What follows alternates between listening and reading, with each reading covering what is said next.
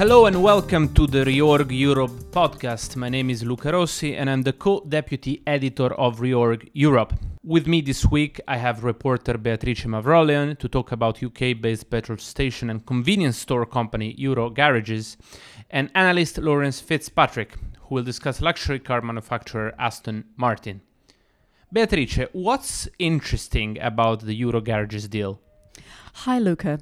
Last week we reported that Euro Garages, the UK-based petrol station and convenience store company, is coming back to the market with a €1.2 billion Euro equivalent offering to fund its $2.185 billion acquisition of Cumberland Farms.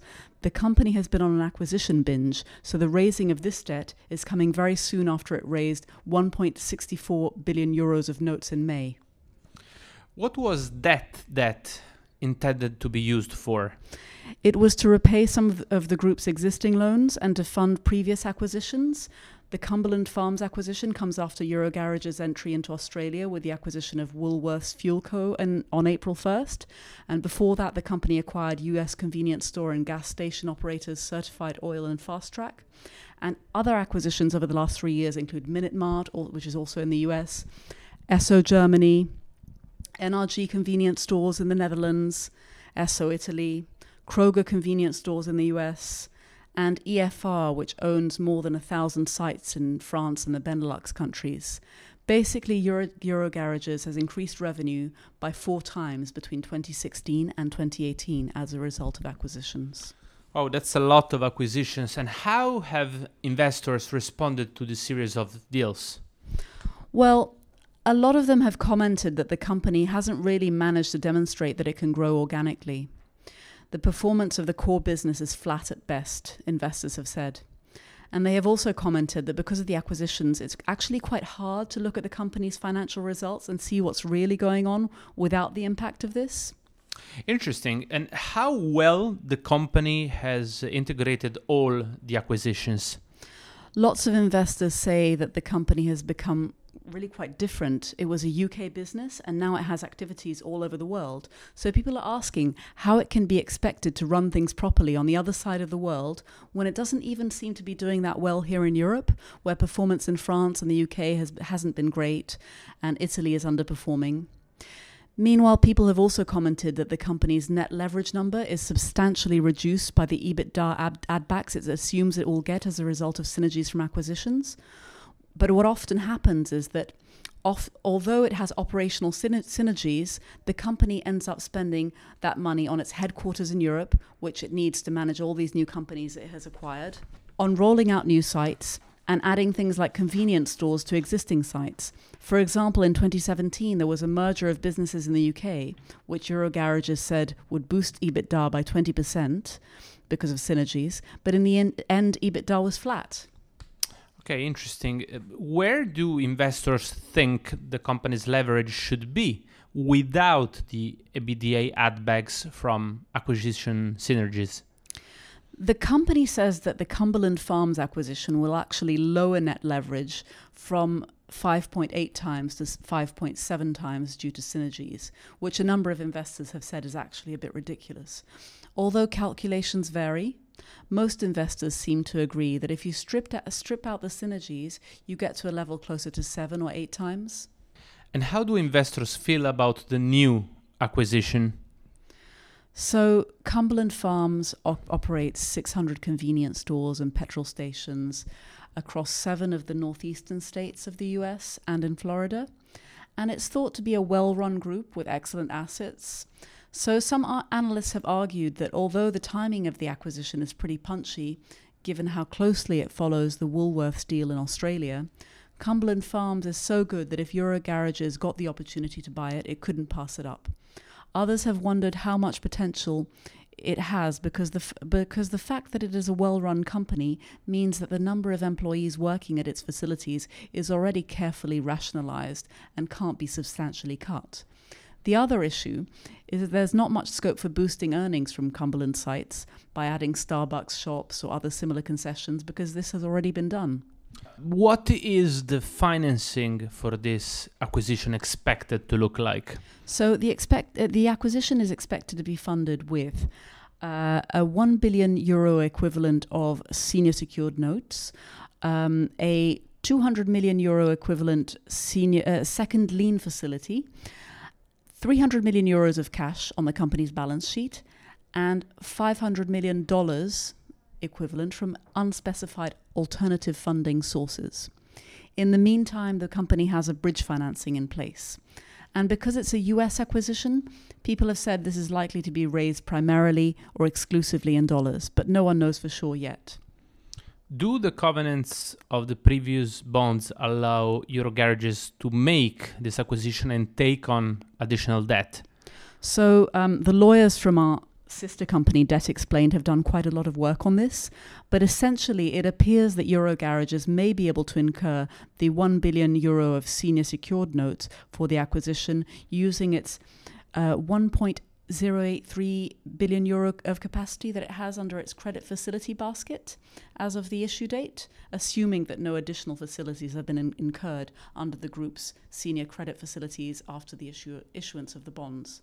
The remainder will need to fall under another basket or the FCCR test. Thanks, Beatrice.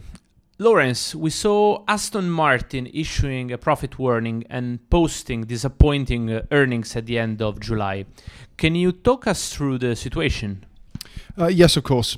So firstly, in July, Aston Martin revised down its full-year production guidance by over 10%, or that equates to 800 vehicles in the midpoint of guidance, to between 6,300 and 6,500 vehicles. And they also revised down their EBITDA margin estimates to 20% from 24%.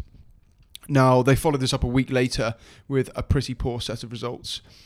First half adjusted EBITDA fell 79% to £22 million amid pretty poor dealer sentiment in the UK, which also led to substantial destocking from levels that had been particularly high at the start of the year. And the group also took a £19 million doubtful debt provision in the period and stated that sales were weighted to lower average selling price or ASP models. Interesting. How has the market reacted to all this? Well, not well, as you might imagine. So the shares have fallen around 55% since the group's first profit and production warning, and Aston Martin's SSNs have since traded down from around par to the low 90s. Now, I think there is going to be a lot of focus on what Aston Martin can achieve in the rest of the year. So they're currently burning cash as they ramp up production of their new DBX model, which isn't due for release until 2020. And they have liquidity of around 137 million by my numbers at the end of the first half. So while there is a buffer, this won't last forever. Over the last 12 months, Aston also generated negative levered free cash flow of 183 million by my estimates, although this was concentrated in negative 165 million in the first half of the year. Looking at CapEx, Aston's full-year guidance of 300 million for the full year implies 138 million of CapEx in the second half. And using the group's EBITDA margin outlook of 20% for the full year, which in itself looks pretty ambitious, we think it's looking difficult for Aston to generate cash and avoid a further increase in net debt over the course of the year. Now, management obviously received a lot of questions on how it plans to get to its 20% EBITDA margins, given that margins declined to just 5.4% in the first half, and they are guiding down both production and selling lower ASP cars. And our management reckons it has a high internal stock count. Q4 is generally the company's strongest quarter seasonally, and dealers have also reduced stock to a more normal level. And actually, looking at the retail sale numbers, they're really quite healthy. Still, I think it's a real ask to get near that 20% target, especially with dwindling consumer and dealer confidence and a potential hard Brexit around the corner. So if Aston Martin continues to burn cash, what are their options? So management stated that it wants to generate cash organically over the course of the next 6 months, but if need be, it would look to try and tap debt markets rather than raise equity. Now, this could come in several forms, and there are several options when it comes to this. They could look to raise an export finance facility similar to the one that Jaguar Land Rover announced recently. They could try another bond tap, or potentially more bank debt, or even upsize the RCF. I think bonds look difficult given the levels and the uncertainty around trading, but I think they could get a small amount done if the coupon is high enough. They also mooted entering factoring facilities, and this would allow them to release some working capital.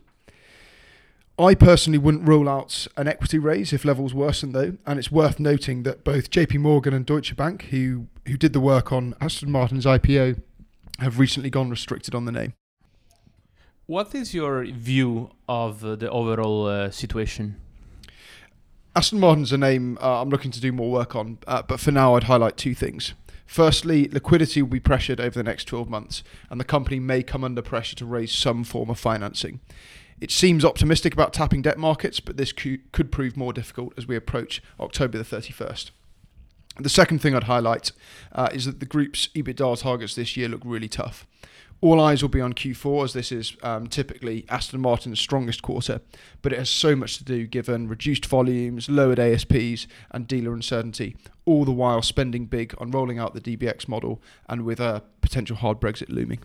So thanks, Lawrence, and thanks to everyone for listening to our Reorg Europe podcast. We will be here again in 2 weeks' time.